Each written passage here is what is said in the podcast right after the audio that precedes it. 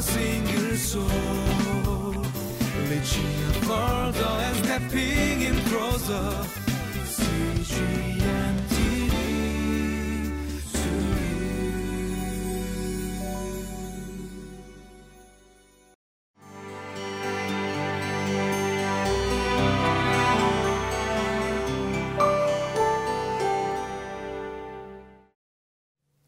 Welcome to Living Life. Uh, one of the most interesting things that's happening in Germany today is the ongoing prosecuting and convicting of Nazi criminals way past their actual crimes. You know, a span of three weeks, uh, we had a 94 year old woman that was prosecuted.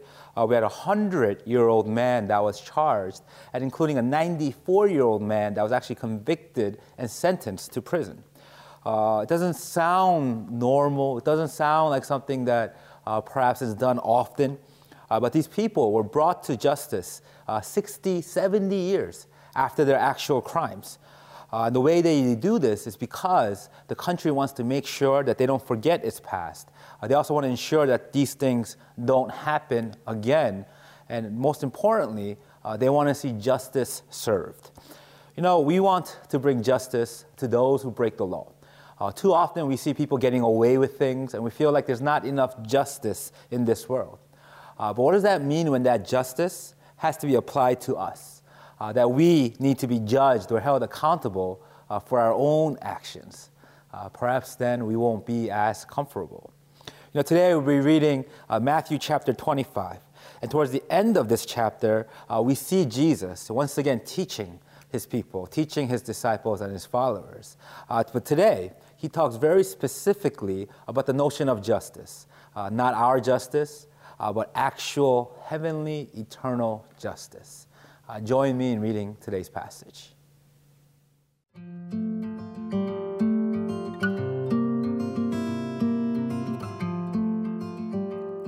Matthew chapter 25, verses 31 through 46. When the Son of Man comes in his glory and all the angels with him, he will sit on his glorious throne. All the nations will be gathered before him, and he will separate the people one from another, as a shepherd separates the sheep from the goats. He will put the sheep on his right and the goats on his left. Then the king will say to those on his right, Come, you who are blessed by my Father, take your inheritance the kingdom prepared for you since the creation of the world. For I was hungry, and you gave me something to eat. I was thirsty, and you gave me something to drink. I was a stranger, and you invited me in. I needed clothes, and you clothed me. I was sick, and you looked after me. I was in prison, and you came to visit me. Then the righteous will answer him, Lord, when did we see you hungry and feed you? Or thirsty and give you something to drink?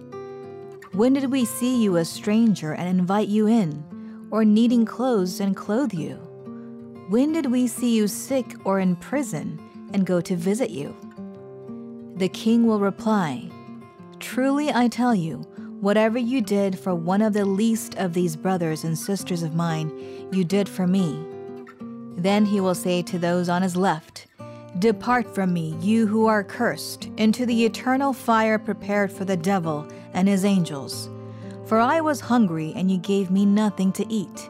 I was thirsty, and you gave me nothing to drink. I was a stranger, and you did not invite me in. I needed clothes, and you did not clothe me. I was sick and in prison, and you did not look after me.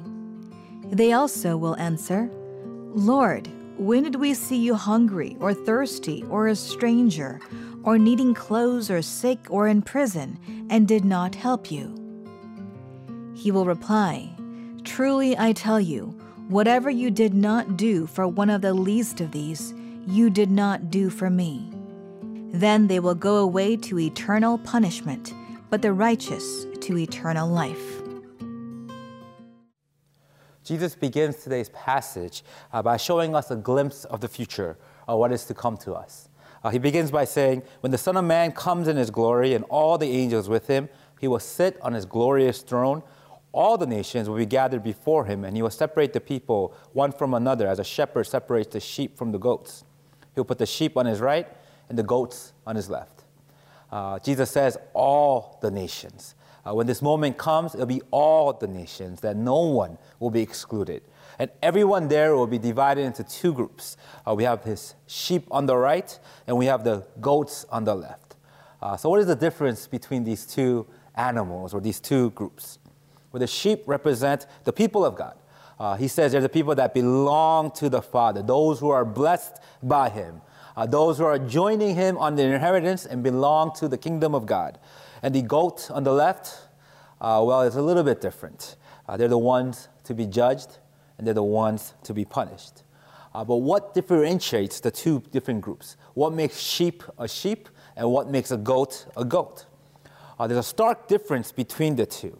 Uh, even though both stood in the presence of Jesus and both did not know that Jesus was with them, uh, they responded in totally different ways. And that's the difference between the two. The sheep, Jesus says, they fed Jesus. Uh, they gave him something to drink when he was thirsty. They invited him in him, they clothed him, they took care of him, and they visited him when Jesus was in prison. Uh, the goat, they did the total opposite. Uh, nothing to eat, nothing to drink. They didn't invite him in. Uh, they noticed that he was without clothes, but they didn't help him out any further. They noticed that he was sick and in prison, but once again, they chose to do nothing. You know, surprisingly, uh, both groups respond to Jesus' words with shock. They're saying, you know, when, when did I see you, Jesus? I don't remember seeing you. Uh, whether it's the sheep or the goat, they both respond in the same ways. They go, Jesus, I don't remember ever doing these or not doing these things for you. Uh, but to them, Jesus gives the exact same answer. He says, Truly I tell you, whatever you did or not do for one of the least of your brothers and sisters, uh, you did or you did not do for me. You know, it's not about how we acted in the public. That's what he's trying to say. Uh, it's not important how we treat those who are considered important or powerful or for doing it outwardly in front of everyone. You know, if Jesus came down right now and he just plopped down in Times Square in the middle of New York City, uh, and everybody knew he was Jesus, and he just kind of like went down, and everybody, all the newspaper uh, news was on him, and they figured out who he was. Uh, I guarantee you, in that moment, everyone will be willing to help him and they'll be willing to serve him because they know he's Jesus. Uh, they recognize he's Jesus. They'll do anything that they can at that moment because they know he is the Son of God. But Jesus is telling us that it's not about how we act when it's convenient or beneficial or easy, uh, but what we do when it's not any of these things. Uh, when it is difficult, when other people are not watching us, when it comes purely from our hearts. He's saying that service to the least is a mission of the heart in both public and in private ways. It means that we need to follow in the ministry of Jesus to follow in his humility and his willingness to serve others.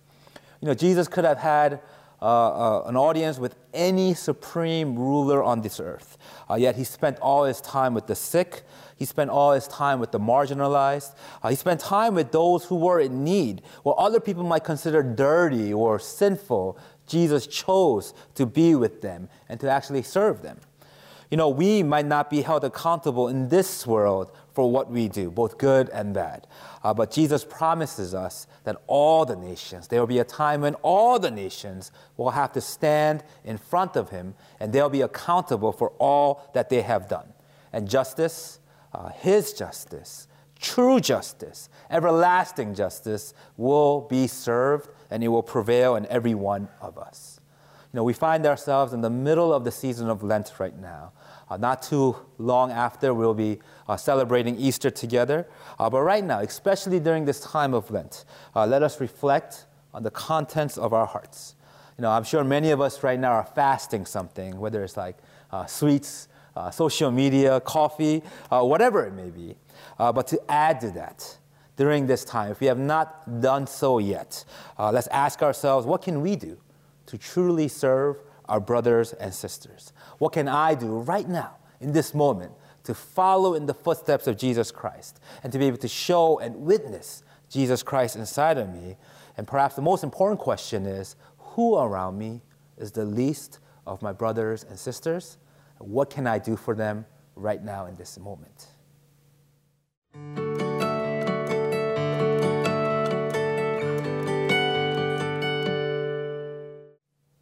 This passage today is actually the end of what we call the Olivet Discourse. It's a series of teachings of Jesus in this section that are so important. Uh, but the point that he makes throughout this Olivet Discourse is that life is fragile, uh, that life is a gift from God, and we need to recognize it, that all history, including us inside of it, uh, will come to a climatic finale when Jesus returns to us. Uh, so, knowing all of that, what are we to do to respond? How are we to live our lives? I pray that everyone here today worshiping with us will be able to remember these words of Jesus. Uh, remember his promise that he will return and that all nations will stand in front of him.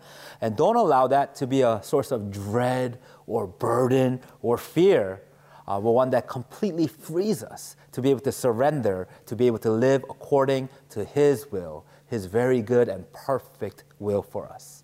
Uh, let us all pray. Uh, dear Lord, we thank you for once again giving us these words of Jesus. Uh, we pray, Lord Father God, that as we hear these words and hear these promise of Jesus, uh, that we're not filled with dread, we're not filled with extra burdens or weights on us. Uh, instead, we are freed from all that burdens us, and we're able to let that all go and surrender all of that at the feet of Jesus and be able to respond accordingly with our lives. Uh, let us follow in the footsteps of Jesus uh, with humility and with service and just openness to everyone. And we pray, Lord Father God, especially that during this time of Lent, uh, that we are able to recognize and be able to serve the least of our brothers and sisters around us. Uh, Lord, we thank you and we love you. We pray all this in Jesus' name. Amen.